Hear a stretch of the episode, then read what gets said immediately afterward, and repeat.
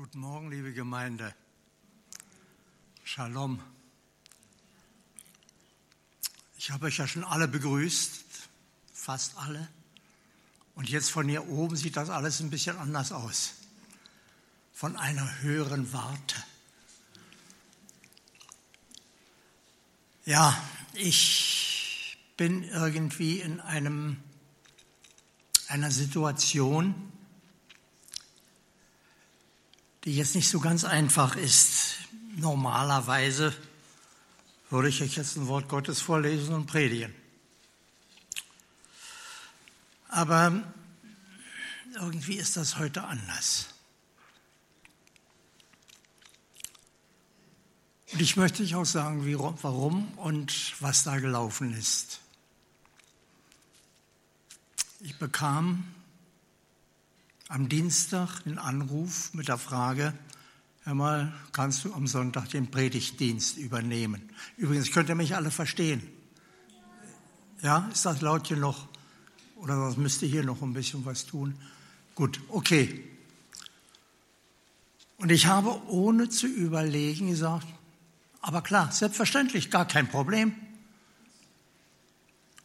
Das konnte ich aber nur aus einer gewissen Situation heraus und darüber möchte ich euch jetzt was erzählen. Es war Anfang Oktober, da habe ich meine Bibel aufgeschlagen und einfach so irgendetwas im Wort Gottes zu lesen, das habe ich auch gemacht. Und ganz urplötzlich hatte ich die innere Gewissheit, das ist der Text für deine nächste Predigt. Nun es ist ja so, dass ich überhaupt nicht mehr im Predigtdienst bin, sondern abgetakeltes fragt das, rechnet nicht mehr damit. was macht man dann? Ich werde sagen, ich habe mich auf das verlassen, was Gott sagt. Ich habe gedacht, so, Gott hat gesagt, das ist es so. Und dann bereitest du dich vor. Und dann habe ich mich vorbereitet in dem Bewusstsein, irgendwann wird Gott sagen, jetzt ist der Punkt gekommen. Wenn ich normalerweise hier diesen Dienst hätte, dann gäbe es zwei Möglichkeiten. Entweder Abendmahl, da heißt es ja, ihr sollt des Herrn Tod verkündigen, bis dass er kommt.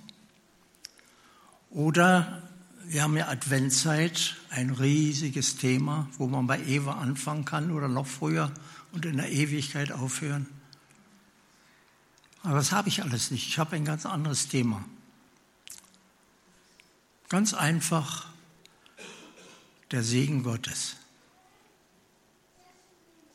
Es ist aber ein Problem.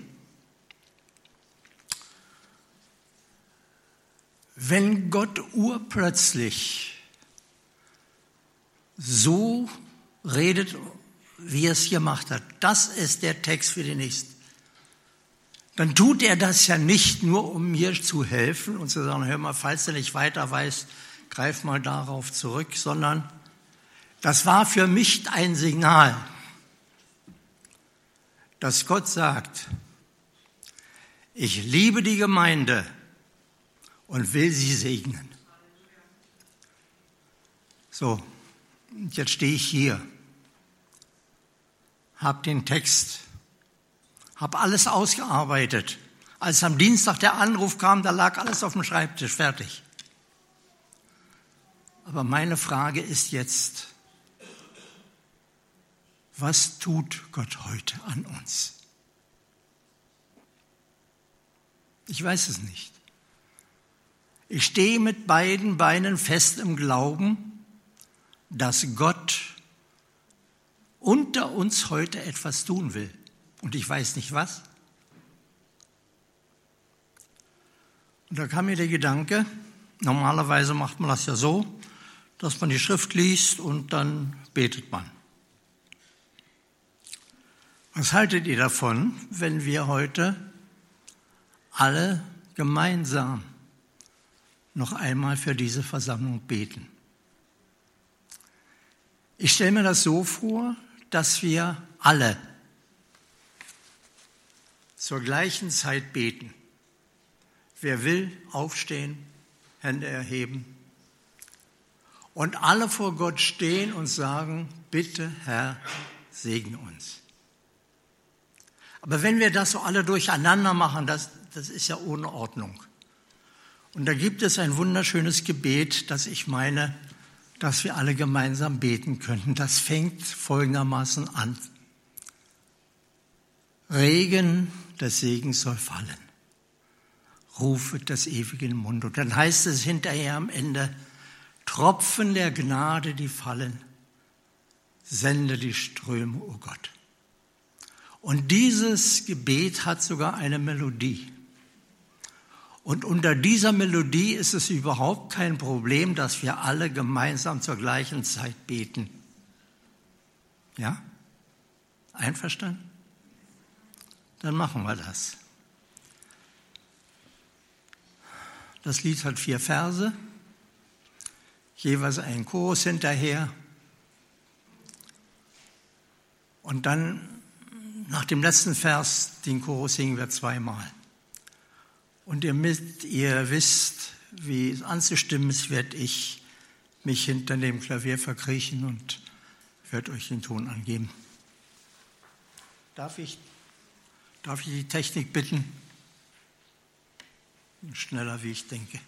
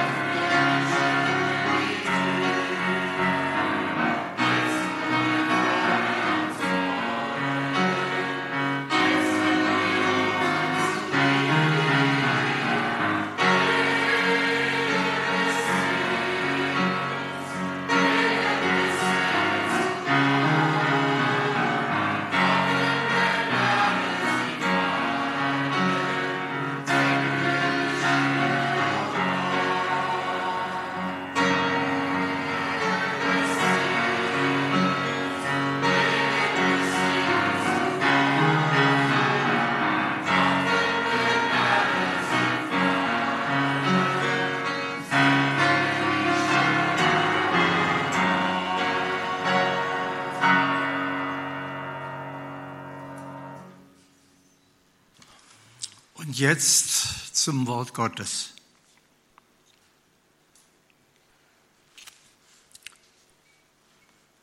Und der Herr redete mit Mose und sprach, sage Aaron und seinen Söhnen und sprich, also sollt ihr sagen zu den Kindern Israel, wenn ihr sie segnet. Der Herr segne dich und behüte dich. Der Herr lasse sein Angesicht leuchten über dir und sei dir gnädig. Der Herr erhebe sein Angesicht über dich und gebe dir Frieden. Denn ihr sollt meinen Namen auf die Kinder Israel legen, dass ich sie segne. Das war 4. Mose Kapitel 6, die Verse 22 bis 27.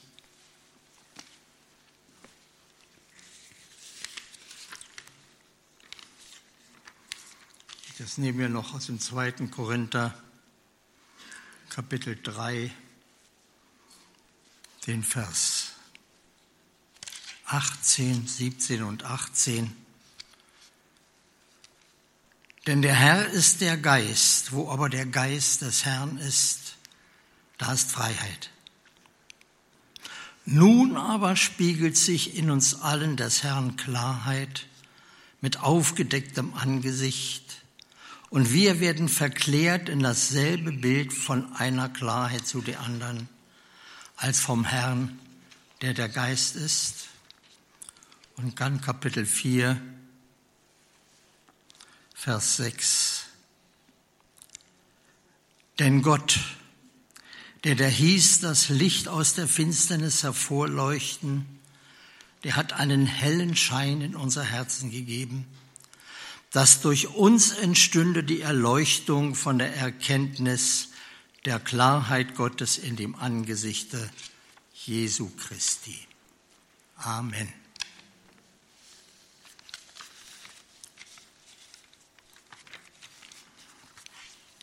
Lieben,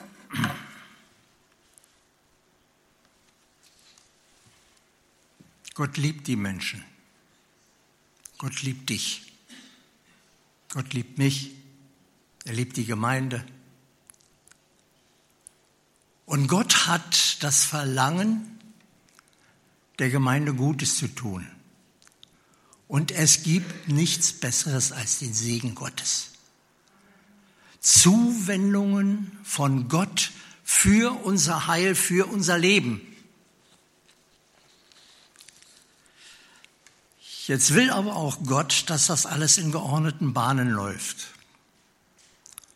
Und er hat er im alten Bund der Priesterschaft diese Regel gesetzt, das sollt ihr sagen, wenn ihr das Volk segnet. Und dann sagt er noch einmal, denn ihr sollt meinen Namen auf die Kinder Israel legen, dass ich sie segne.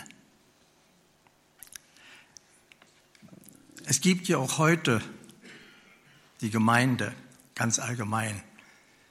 Ist ja ein Priestertum und, und, und jeder hat irgendwelche priesterlichen Aufgaben. Das viel zu weit führen, davon zu sprechen. Aber der Priester ist der Mittler zwischen Gott und dem Volk. Nun haben wir einen hohen Priester Jesus Christus. Aber wir haben untereinander auch die Möglichkeit, durch Fürbitte für andere einzutreten, für sie zu beten.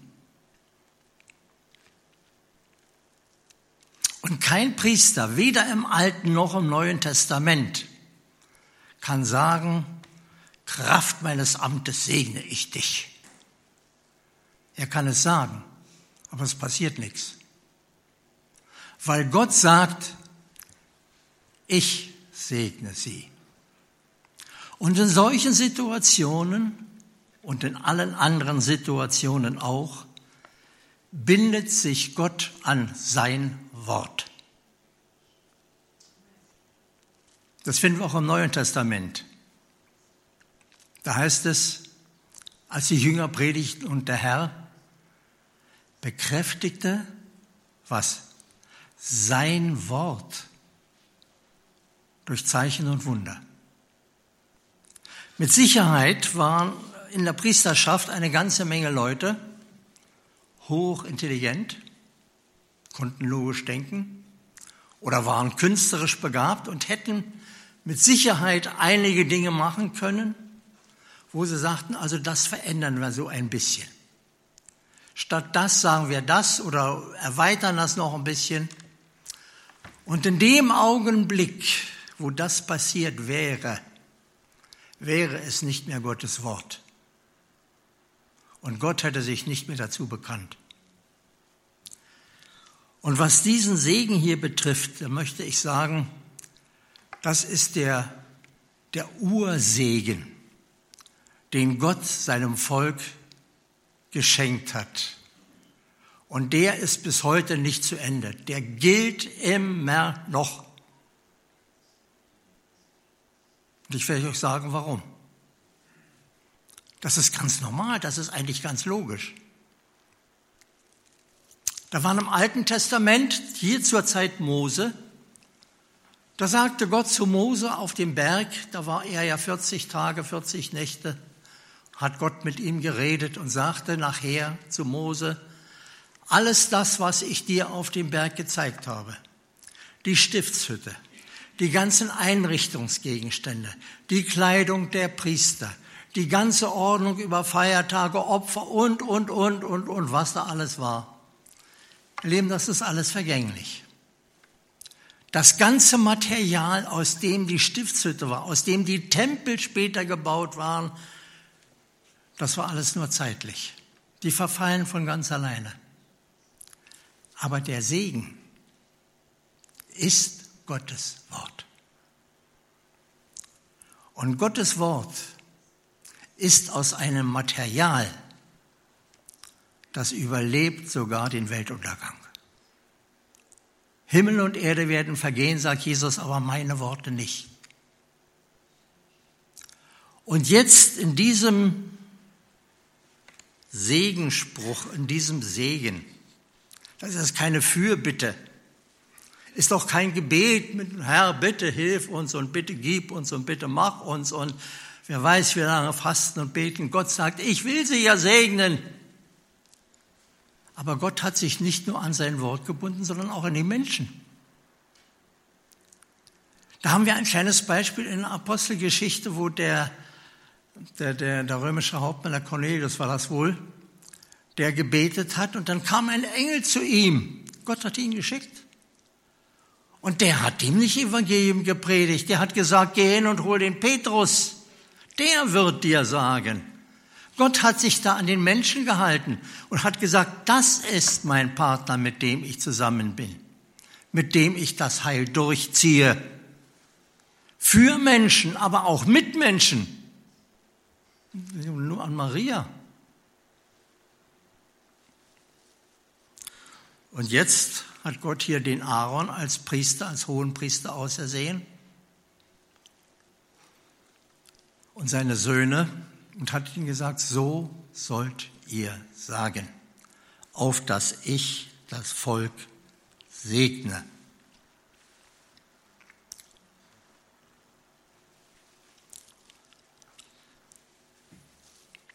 Wenn wir ganz kurz diesen Segen durchgehen, müssen wir sagen, so viel steht da eigentlich gar nicht drin.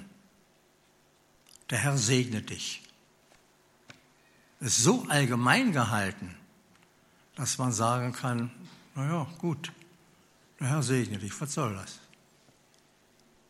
Gott wird das schon wissen, aber irgendwie ist das nicht sehr viel, sagt nicht sehr viel aus. Der Herr behüte dich. Er gebe dir Schutz, dein Leben durch, irgendwie. Gebe dir Schirm und Schutz. Aber wenn man jetzt dieses Wort behüten, wenn man da ein bisschen was dran dreht, das ist ja hier eine Übersetzung, ja. Wenn man das, die ersten beiden Buchstaben BE weglässt, dann heißt das, der Herr hüte dich. Und dann kommen wir schon wieder an die Herde und den guten Hirten. Und da ist mehr als nur ein bisschen Schutz. Da ist mehr dran als nur eine Herde zur, zur Weide zu führen und dann liegen sie da und fressen. Der Hirte steht in der Mitte und guckt. Nein, Hirten haben mehr Aufgaben. Da sind also auch äh, die Schafschuhe, da sind die Klauen zu beschneiden, die jungen Lämmer zu versorgen, die Mutterschafe und, und, und rein und raus und, und Schutz vor Raubtiere.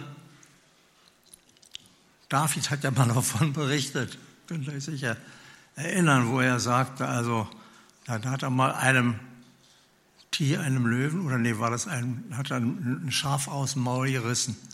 Könnt ihr jetzt sehen. Und einmal hat er erzählt, der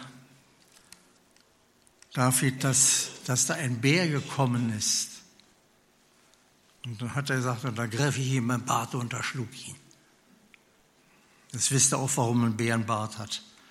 Damit er ihn festhalten könnte, wenn er dann schlagen wollte.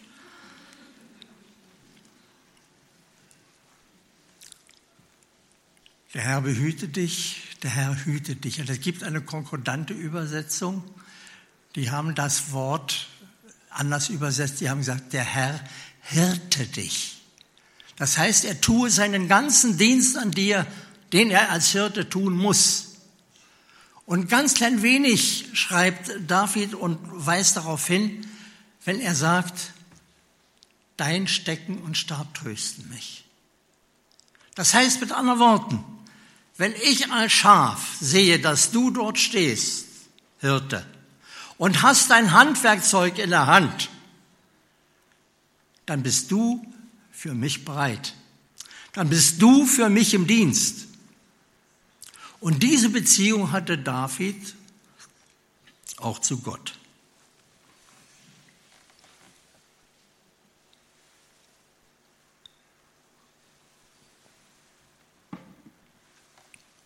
Gehen wir weiter.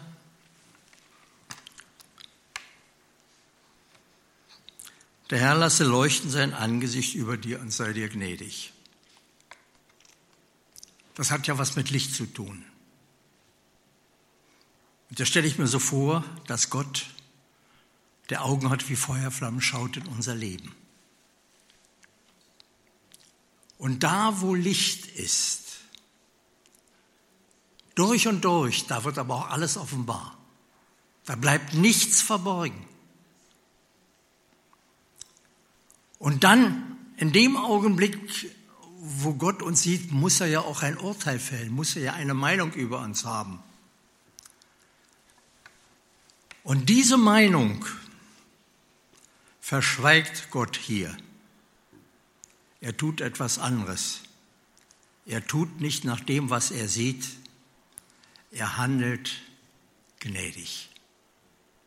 Der Herr erhebe, lasse leuchten sein Angesicht über dir und sei dir gnädig. Man könnte fast sagen, trotzdem. Aber das wage ich nicht zu, zu sitzen, dazu zu setzen. Der Herr sei dir gnädig. Und der Herr hebe sein Angesicht über dich und gebe dir Frieden. Er ist, der Herr erhebe sein Angesicht über dich, kann man auch übersetzen, der Herr wende dir sein Angesicht zu, schaue dich an. Und dann sieht Gott Folgendes, wenn das Licht auf uns fällt, die Sünde. Und die behandelt er gnädig. Er sieht sie einfach nicht an. Und dann schaut er nochmal zu uns und dann sieht er uns gereinigt und geheiligt und dann gibt er uns Frieden. Der Herr sagt, das alles sollt ihr dem Volk sagen, denn ich will sie segnen. Kommen wir noch mal kurz auf das Angesicht. Das ist auch so eine, eine Formulierung, die wir im Alten Bund öfter haben. Was heißt das im Angesicht? Es gibt heute ja alles das, was es früher nicht gab. Und früher gab es auch keine Bilder. In Israel war es verboten, irgendwie Bilder herzustellen von, auch, auch nicht von Menschen, von, von anderen Leuten, von Gott schon gar nicht, auch nicht von Tieren. Es war immer die Gefahr, dass man da in Götzendienst endet und da gibt es also keine Bilder. Und die Folge davon ist, wenn ich irgendwo bin und sehe ein bekanntes Gesicht, dann ist der da, der Mensch. Dann ist das nicht nur ein Wahlplakat an der Straßenecke, dann ist dieser Mensch wirklich da. Und da kann ich hingehen und kann mit ihm reden.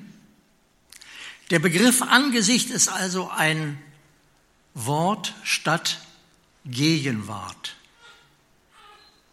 Die Gegenwart. Sein Angesicht leuchtet über dir. Seine Gegenwart mache Licht in dir. Seine Gegenwart, er wendet dir alles zu. Er ist wirklich ganz dicht bei dir dran. Und dann passiert es uns, dass uns durch den Segen Gottes alles, alles Gute widerfährt.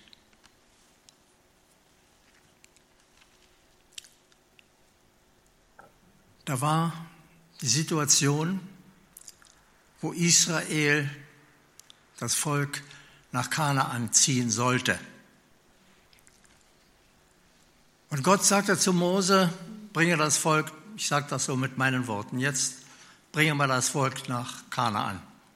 Das Land, das habe ich euch gegeben, das ist euch von Abraham her, zieht dorthin. Und dann sagt Mose, Herr, ich? Ich soll da, ich soll dein Volk dahin führen? Ich alleine, hast du da niemanden, den du mit mir schicken kannst? Und dann kommt Gott und sagt, ich gehe mit.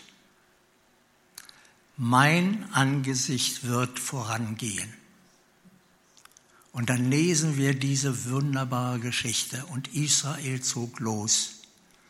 Und des Tages eine Wolkensäule und des Nachts eine Feuersäule. Zogen vor Israel her 40 Jahre lang. Das ist Treue Gottes, wenn er sagt, mein Angesicht geht voran.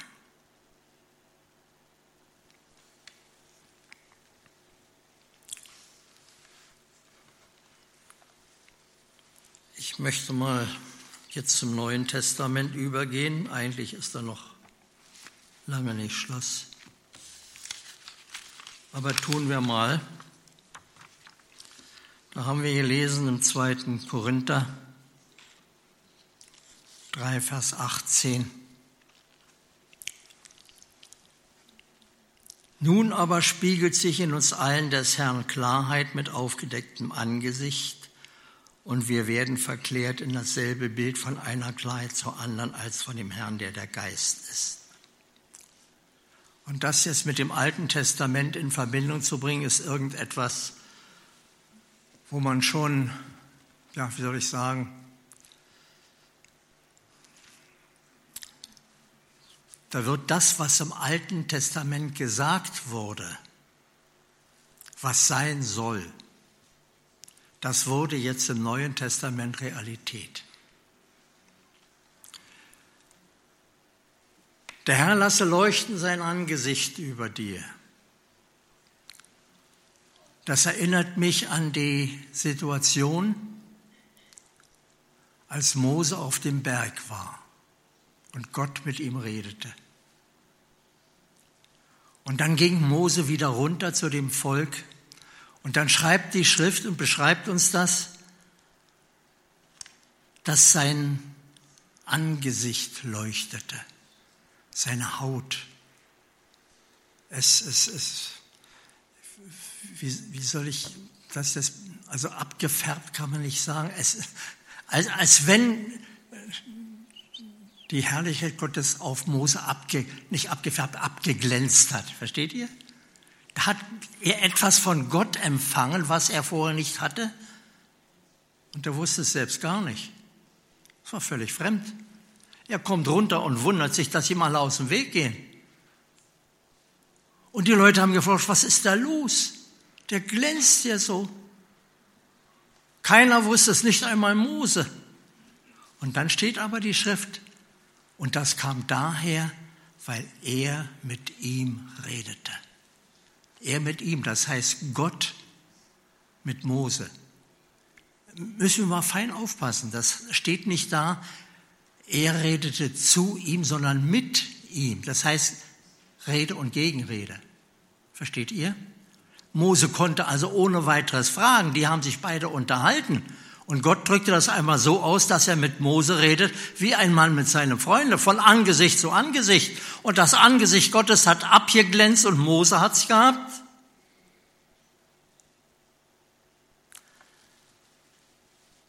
Er war aber auch der Einzige in der ganzen Heilsgeschichte bis dahin, der das erleben durfte. Und jetzt lesen wir hier auf einmal, nun aber spiegelt sich in uns allen des Herrn Klarheit mit aufgedecktem Angesicht. Nun spiegelt sich in uns allen des Herrn Klarheit. Demnach nach dem Wort müsste Gott doch auf uns alle abgeglänzt haben. Gibt es so was überhaupt? Glänzen wir alle so? Ist das unser Alltagsgesicht? Wir müssen jetzt mal aufpassen. Damals war es ja nur einer. Aber hier heißt es, und da schreibt Paulus an die Korinther, in uns allen spiegelt sich des Herrn Klarheit wieder. Ich sehe das so, dass das wie ein Spiegel ist, der glänzt. Aber wenn der Spiegel blind und schmutzig ist, da glänzt nichts zurück. Wir müssen also innen gereinigt sein. Wir müssen das erlebt haben, der Herr lasse sein Leuchten, sein Angesicht über uns sei dir gnädig. Wir müssen die Gnade Gottes, die Gnade Jesu Christi erfahren haben, gereinigt und geheiligt sein durch das Blut des Lammes. Und wenn wir so schön sauber sind und in der Gegenwart Gottes leben und er mit uns redet, wie Gott damals mit Mose, dann glänzt etwas, nicht wir. Es glänzt etwas und wir können das nicht selbst forcieren. Das ist der Abglanz, den wir darstellen sollen. Vielleicht lässt sich das äh, ein bisschen mit dem Mond äh, vergleichen. Wenn Vollmond ist, dann hat die Sonne ja das Sonnenlicht vollen Zutritt auf den Mond da ist nichts dazwischen und der Mond reflektiert das Licht.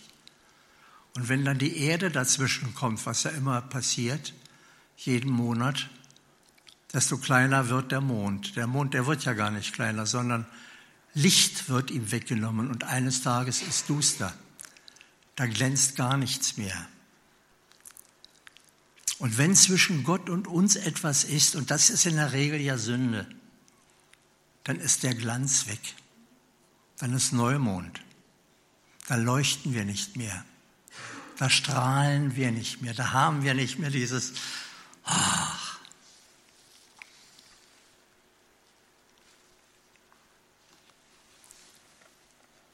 Gibt es das überhaupt, dass Menschen so strahlen und glänzen können?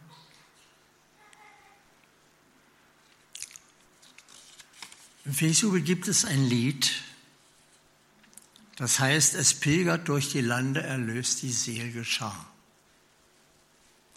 Wer es mal nachschlagen möchte, den Pfingstjubel hat 420. Das Lied wurde gedichtet von einer Schwester, Freda von Bethmann-Hollweg. Die lebte 1842 bis 1916. 100 Jahre her. Und im dritten Vers schreibt sie Folgendes. Und das geht dabei um das Lied des Lammes, was die Gemeinde singt. Und wo sich Seelen finden, die einen stimmen's an, das ewige Lied vom Lamme, von dem, was er getan. Die anderen singen's weiter, es braucht viel Worte nicht. Sie kennen sich am Liede, am leuchtenden Gesicht. Das ist was. Es sieht so aus, als wäre das vor 100 Jahren Standard. Damals hätte man leben müssen. Ne? Vielleicht. Aber Gott hat sich nicht verändert. Sein Wort hat sich nicht verändert. Die Vergebung von damals ist die gleiche wie heute. Da tut sich gar nichts anderes. Ein Mensch, der durch das Blut des Lammes gereinigt ist, ist rein. Der ist sauber. Der kann sogar vor Gott bestehen, gerechtfertigt durch das Blut des Lammes. Aber jetzt kommt noch was. Und das, also das, das ist wirklich der Gipfel. Das ist wirklich der Gipfel. Der Vers geht weiter. Und wir, das heißt, wo die Klarheit des Herrn widerspiegelt in uns, wir werden verklärt in dasselbe Bild von einer Klarheit zu der anderen als vom Herrn, der der Geist ist. Das ist ein bisschen kompliziert für uns heute ausgedrückt, aber die Tatsache ist folgende. Als Mose auf dem Berg stand und er wieder runterkam und er war abgeglänzt, ich sage das mal jetzt so, statt abgefärbt, abgeglänzt von Gott. Im Laufe der Zeit ging das alles wieder weg. Er war nachher wieder der, der er immer war. Aber hier geht etwas vor, das ist gegen die Natur. Genau gegen die Naturgesetze, möchte ich mal sagen.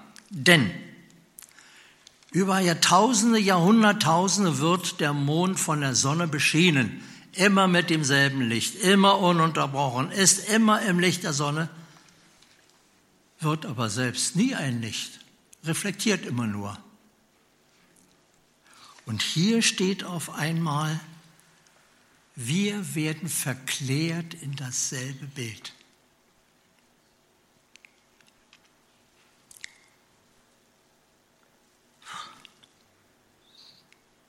geht gar nicht. Und doch geht's. Da gibt es noch ein zweites Beispiel für in der Schrift.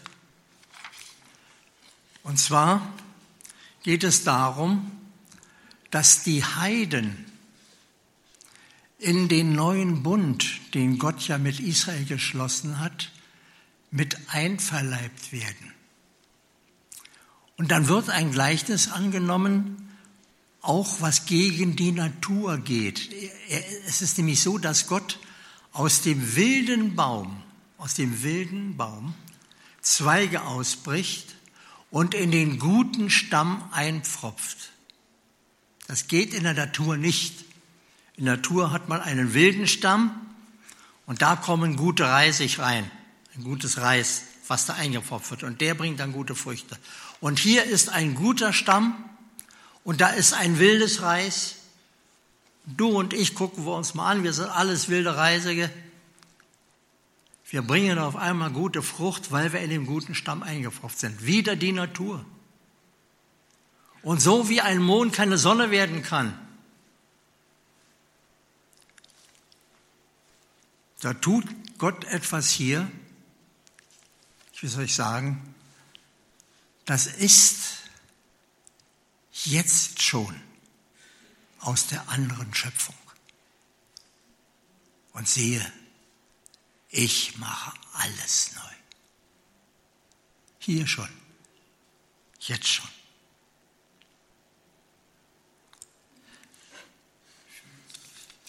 Ein anderes Wort sagt, dass Gott uns eine ganze Menge Verheißungen geschenkt hat.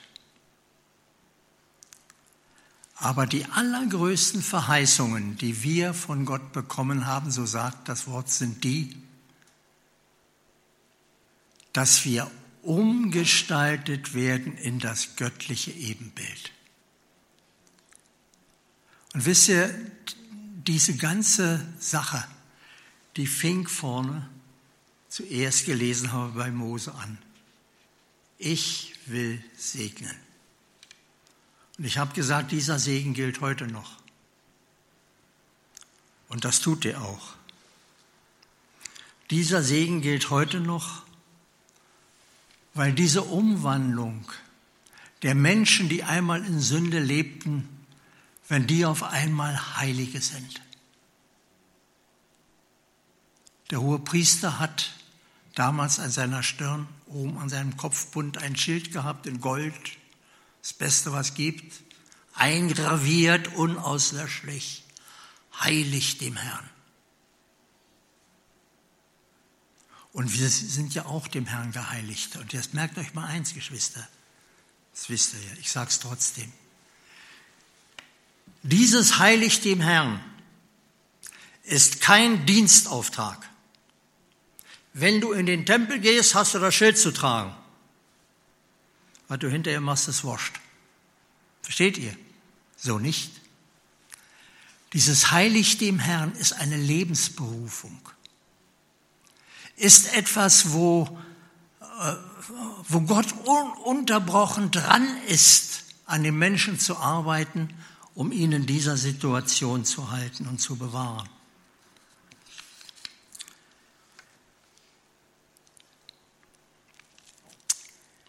Dann gehen wir noch zu 4, Vers 6.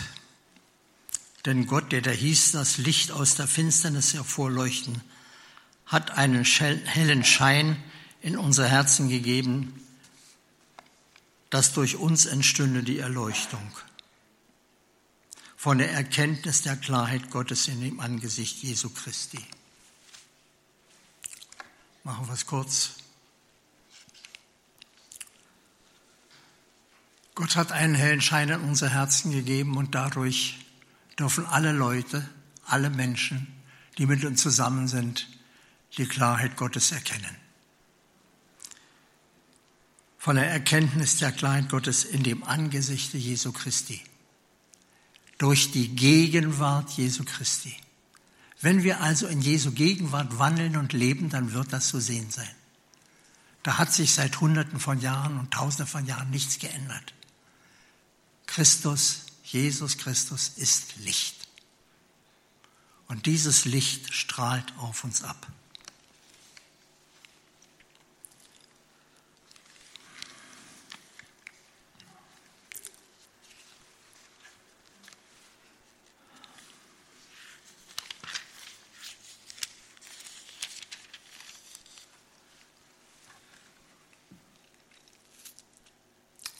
Unter dem Segen Gottes zu stehen, hat Ewigkeitswert.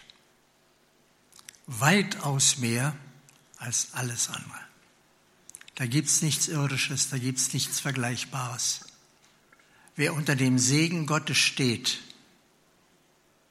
glaubt ihr mir, was Besseres kann dem nicht passieren. Ja, eigentlich sollte ich Amen sagen, aber das möchte ich gar nicht. Da liegt mir etwas auf dem Herzen. Das möchte ich weitergeben. Was bringt es, wenn wir über den Segen Gottes reden und wir bekommen ihn nicht? Da habe ich mir Folgendes überlegt und gedacht und ich bin sicher, dass ihr mit einverstanden seid, dass ich jetzt diesen Segen, von dem wir gelesen haben und von dem wir gehört haben, dass ich den jetzt auf die Gemeinde lege.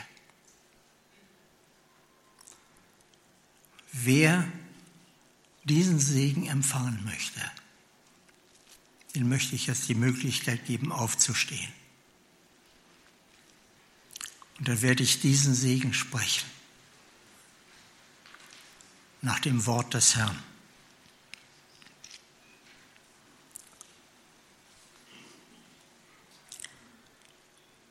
Der Herr segne dich und behüte dich. Der Herr lasse sein Angesicht leuchten über dir und sei dir gnädig.